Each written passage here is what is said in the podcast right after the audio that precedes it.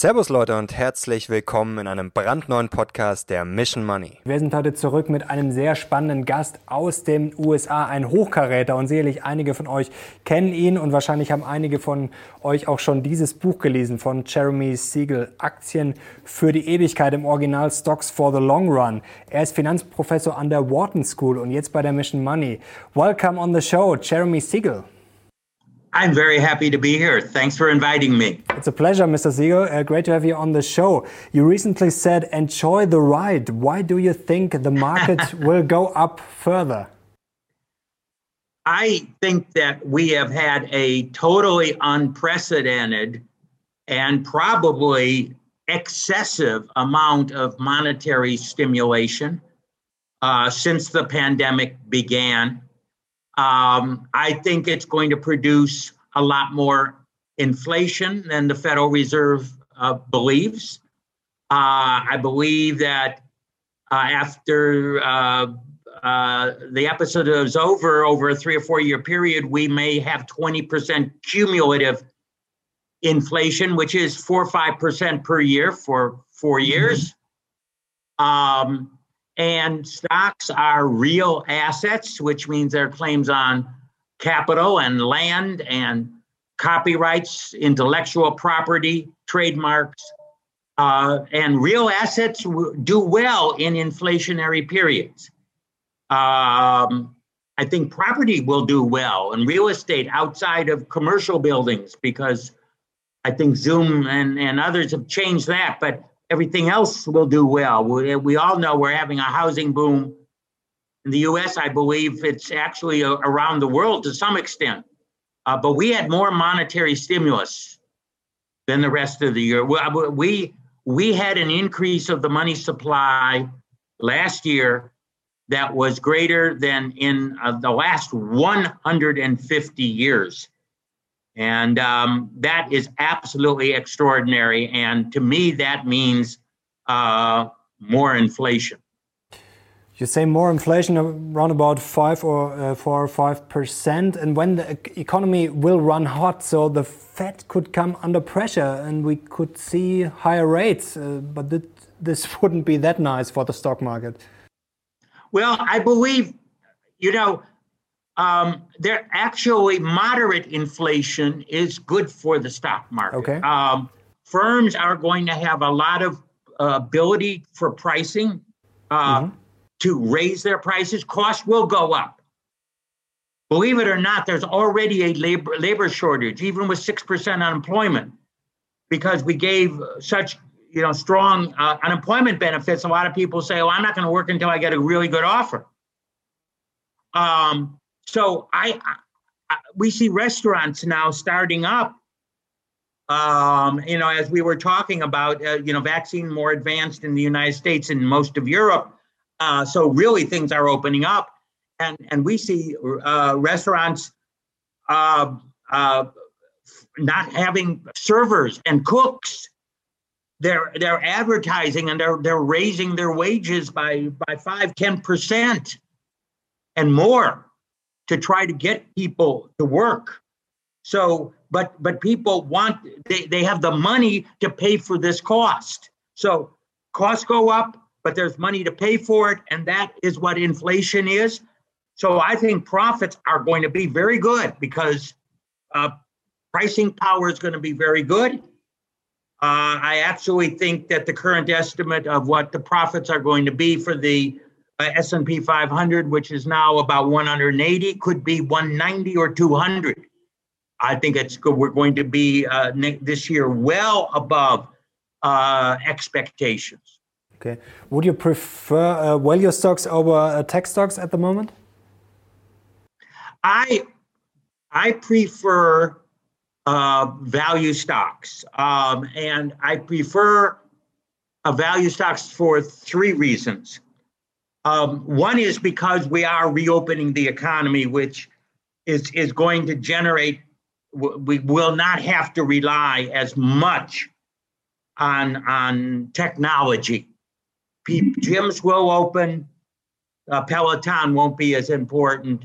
Uh, there will be more meetings, although Zoom is still important, but the growth will be much further down. Um, so I think all the great things about technology that we learned during the pandemic is priced into these stocks at the present time.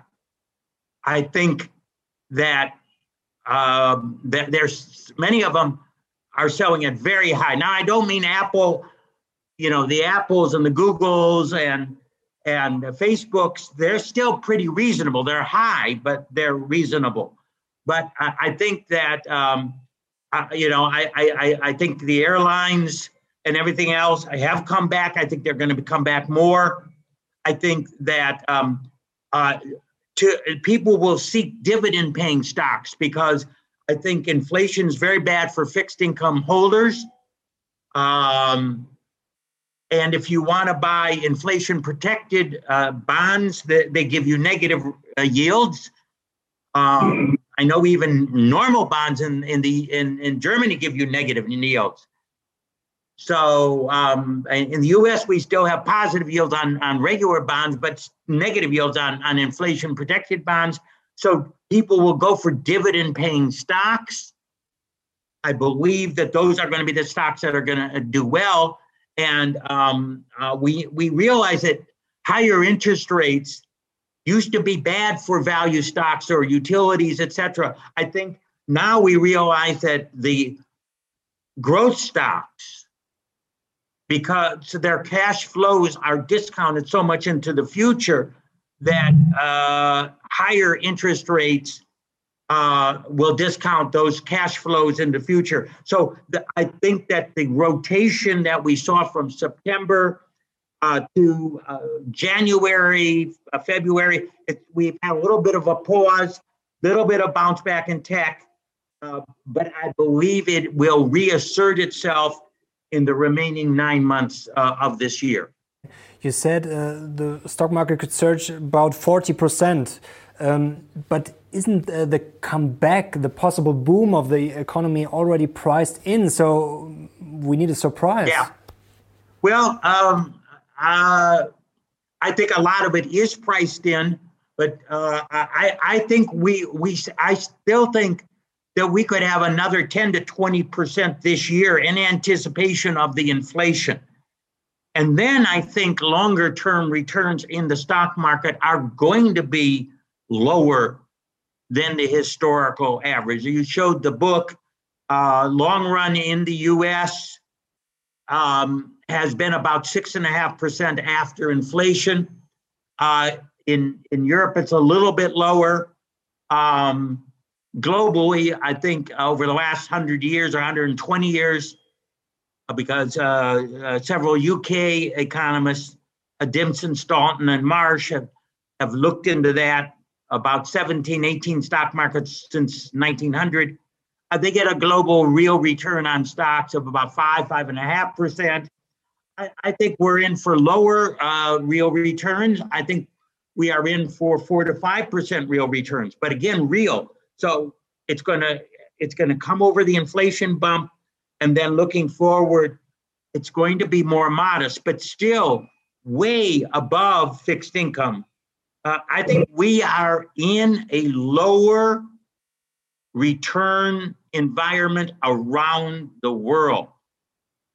Slower population growth, aging economies, more risk aversion. Uh, older people are more risk averse, a bigger appetite for bonds, even at these bad rates. Um, uh, bonds are seen as a short term hedge uh, against stock market volatility. So uh, when we get a big drop in the stock market, we see treasury bonds go up by you know one or two points. So you know your your portfolio has a short term negative beta, as we say, cushion on there.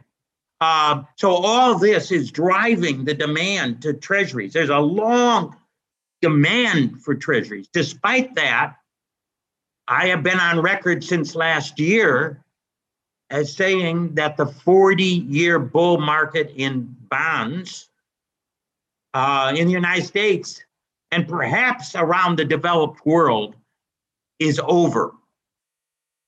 I don't know whether anyone today will see interest rates on long-term bonds as low as what we saw last year. I mean, I, I know for Europeans it isn't so low because you've gone negative, but for we Americans, 50 basis points. Um, uh, and we've had higher inflation and higher growth, so that's one reason why I, we do have a higher interest rate structure. Uh, is I think going to be the low. I don't think we're going to see uh, that that that. So we we have a lower interest rate. Uh, so you don't want to be in long term bonds because if the interest rate goes up to try to protect against inflation, you'll get capital losses. Um, I think dividend paying stocks still a lot of very good dividend paying stocks, two, three, four percent, and they are real assets. So that those are are good. I like REITs real estate investment trusts that are outside of commercial buildings because I think that world has changed. And we see Manhattan commercial real estate down 25%. However, we have a tremendous boom in the housing market. We have boom in industrial real estate, warehouse uh, REITs, uh, REITs that uh, you know house uh, the, the uh, uh, computers and for for the you know the web services and the cloud, all, all everything outside of commercial real estate uh, is doing very well on, on real assets high. I think commodities will do well. I think emerging markets might do very well because many of them are also linked to commodities. Um, so this inflation, again, I'm not, I'm not talking about hyperinflation. Uh, you know, nothing like what you had in the 20s in Germany. um, nothing. I'm not even. I am not even talking about a double-digit inflation. Uh, middle middle single level inflation. And I could be, you know, it could be more early and, and less. It's very hard to apportion it. But when you have a 20% 25% increase in the money supply above what you had before. I mean, I, I, I got my PhD at MIT, specialized in monetary theory and policy. And then my first four years, I went to the University of Chicago, assistant professor, young. I was a colleague of Professor Milton Friedman. I think you had someone on your show earlier on who actually talked about Friedman's money uh, data and and worrying also about the inflation that might be caused because I was looking at some of you earlier. I I don't know German, so I was trying to infer a little bit about it. Uh, I I remember him telling me that uh, you know uh, central bank easing is important, but it, if it goes into just excess reserves um, and not lent out, it isn't as, as potent. If it gets into bank accounts what we call, you know, checking accounts, sight accounts, demand deposits, payroll accounts. The, uh, the, the accounts that are in M2 or M3, as, I know, the, I mean, the Germans have been calculating the M's for a long time, also under the Bundesbank, even before Euro. Um, uh, yeah, and once it gets into there, and again, uh, it has gotten into those numbers at an unprecedented level. Um, it's it's extremely. He said it's extremely uh, potent. Um, and uh, I was just a, a, very young assistant professor, but I studied all his work, and uh, he has the data.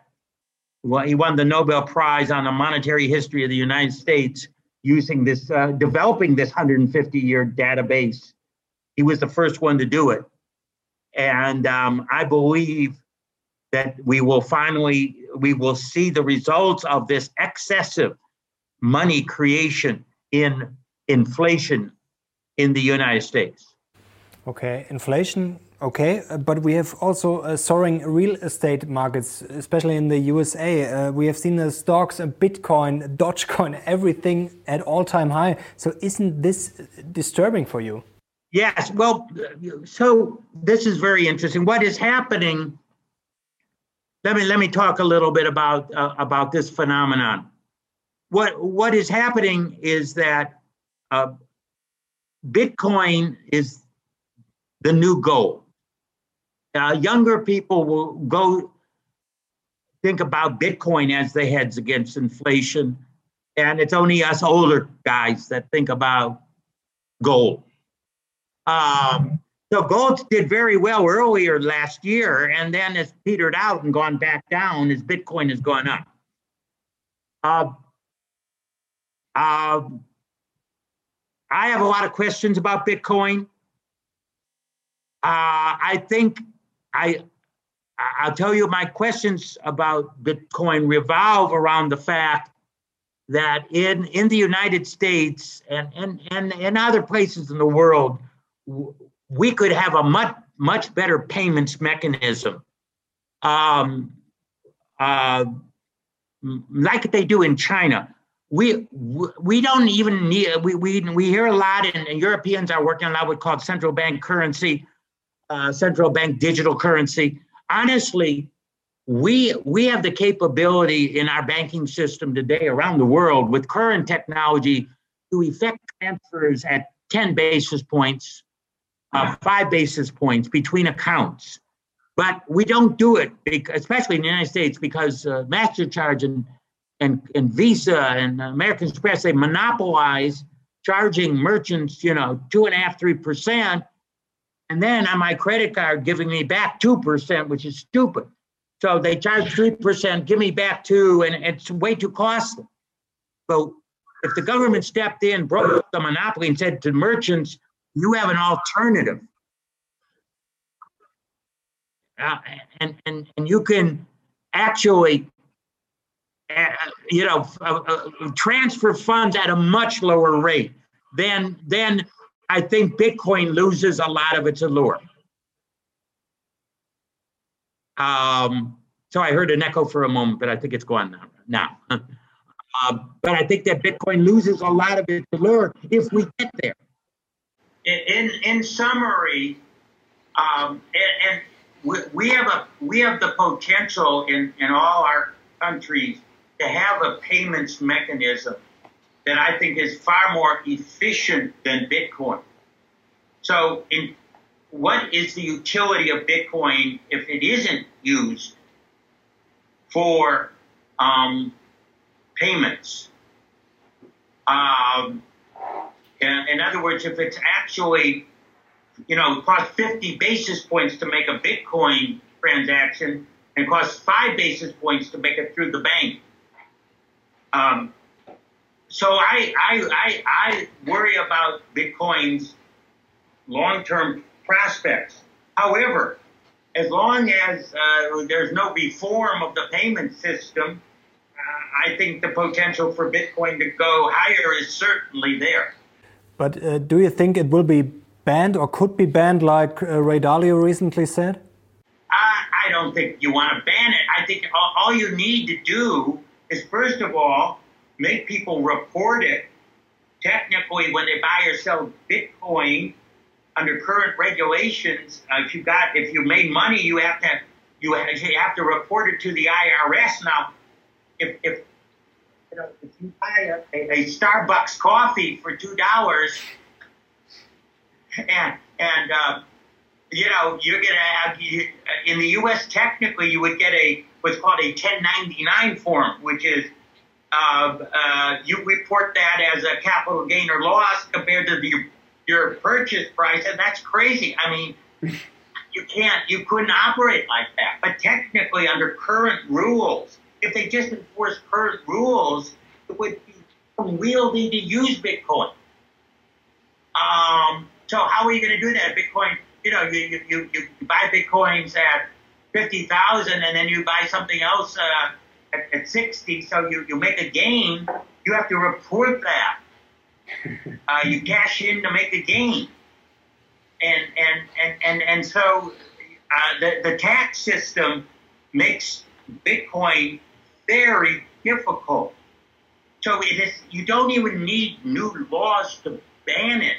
If you just enforce the current tax laws, uh, it would make it uh, very unwieldy to, to operate payments with Bitcoin. Okay, let's come uh, to the overall uh, sentiment in your book here, uh, Aktien für die Ewigkeit, Stocks for the Long Run. Uh, there's a, uh, story about the famous John Raskob, for example, who said everyone should be rich in 1929. A few months later, the stock market crashed badly and uh, took very long to recover. So we have a similar sentiment today. Bitcoin, Dogecoin, stocks at all-time highs. So many newbies after the COVID crash. So many people want to be rich. Uh, what's your opinion? Yes, well, I, I, I, I, understand. First of all, in the U.S., the stock market is not as high as it was in 2000, mm-hmm. okay. which was the, the peak of the internet mania that we saw. So, uh, I mean, as I say, 22, 23 times earnings is a little bit rich. I think the new normal is about 20 given uh, the you know the, the world, the liquidity. I will not go into all the reasons, but um, so we are a little bit on the higher side. Um, now, could it go down to 10 times earnings, which would be 50% or more? Of mm. course, temporarily. And that would be the buying opportunity of a lifetime. But if I, I do not think the market is too high to keep on, if you keep on buying stocks on a regular basis, and that is the story at the beginning. What what what Raskob recommended was just keep on buying. Sometimes mm-hmm. the market will go up, sometimes down. As you accumulate over time, your wealth will grow at compound rates that will exceed other any other asset that you have. And I do not believe that the valuation of the market today is too high for you to continue to, to buy it. I'm not, I'm thinking of index. I'm thinking of broad based.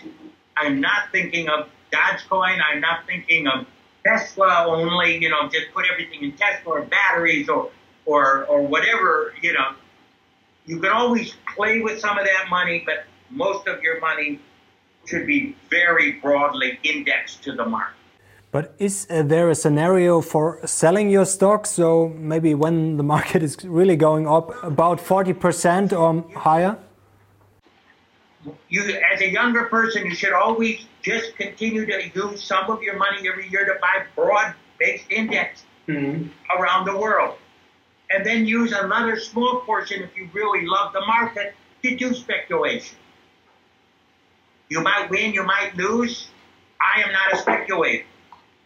Um, so I'm not going to give advice to those people. They, you know, I mean, my son does very well. He he has some long-term holdings, but he plays a lot with the market and he does very well, and that's good for him. I, I have never picked individual stocks.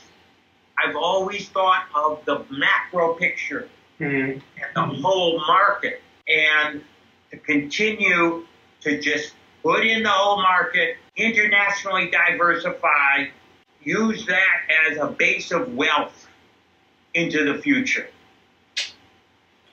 So you just said um, the market could crash about 50%. So I, I, everything's I do possible. think that next three years we will have a bear market, which is okay. 20% or more decline. Um, it could come earlier. The problem is if it, it could go up 40% before it goes down 20. Mm-hmm. So people tell me, well, I'll wait till the bear market comes. Well, no. uh, that does not logically follow. Even if you know there's a bear market next three years, it does not logically follow stay out until the bear market hits. Because as I said, it could go up 40 before it goes down 20. So you, you will be buying at the bottom of the bear market at 20 and you'll still be buying 20% higher than today. Now I'm just making up numbers. I'm not saying those are going to be, I'm just giving you a mathematical example. So, so time in the market beats timing in the market in your opinion? Yes. Being in the, I, you know, timing the market uh, is an ex- American expression is a fool's errand. It, it's not it. Uh, 98% of the people cannot do it, and in fact, it results in, in lower returns because you buy when everyone's excited and you sell when everyone's depressed, and that's exactly the reverse of what you should do in the market. You just mentioned uh, the bear market. Uh, maybe a few more words uh, for our viewers uh, for the explanation. Well, bear markets are defined as 20%. Uh, major bear markets are usually defined as 40% declines. Now, we had a major bear market during the financial crisis. We had a regular bear market during the pandemic. We were down some 30% on S&P but we were down over 40% on S&P and, and the broad-based market during the financial. We don't get major bear markets very often. Two or three times a century um, do we get made. Now, the biggest bear market, of course, was 1929, 1932, where uh, we went down, um, where the Dow Jones average went down 89%. It's incredible. From top to bottom. So, uh, what, what is your concrete? September to July, September 1929 to July of 1932, uh, the Dow Jones was down 89. We have never, ever approached that before or since. And what is your concrete scenario for the next years? Concerning this year is still going to be a very good year. Okay. Next year, we'll see whether the Fed starts moving against it. It'll be a little rockier. Mm-hmm. Well, we may overdo it this year as everyone tries to jump into the market because it's doing so well, and then you're going to get a correction. Mm-hmm. And that could be a bear market, could be 10 to 15 percent. It is almost impossible to time. I'm not going to try to time. Of course, everyone wants to know. Um, but um, it is virtually impossible to tell you exactly when that might occur. And, and don't forget, it doesn't mean you should be out of the market now. It just means that if the market starts really moving up really strongly 20, 25, 30% from now, then I would really begin to start lowering my stock allocation quite, quite dramatically. So it could become a bumpy road for investors when the uh, Fed uh, finally steps in uh, a bumpy road up and down, um, uh, especially if we get another 20% this year, 20 to 25%. Next year, I think will be a relatively lower year, much lower year. Uh, you know, you may get 0 to 5% on stocks in general. Some stocks do well, others don't. Okay. Thank you so much, Mr. Siegel. As a conclusion, so you're a legend concerning stocks and the stock market. What would be your best advice for our viewers? The best advice is to accumulate stocks internationally on a regular basis, indexed. So the broadest, cheapest indexes, I do not know all the instruments available for you in Germany, uh, as you know, Vanguard has been the pioneer in the mm-hmm. United. States, uh, and we have ETFs now, and I think there's ETFs available for you too. And sure. cheap ways. And then, if you want to speculate on individual stocks, you know, put 10, 20% aside for speculation, realizing mm-hmm. you could lose, you could lose it all. You could lose 80%. But that part that continues to be invested over time will be the the, the what we call the bedrock of your wealth mm-hmm. as you get older into your future. Great. Thank you so much. It was a pleasure to have you on the show. Thank you. Thank you very much for having me. Und danke auch an euch Leute fürs Zuschauen. Jetzt bin ich sehr gespannt. Hier eine Legende aus den USA. Wenn ihr mehr davon sehen wollt, dann gebt doch einen Daumen nach oben und schreibt unbedingt mal in die Kommentare. Thank you so much. Danke euch fürs Zuschauen. Wir sind raus. Bis zum nächsten Mal. Ciao.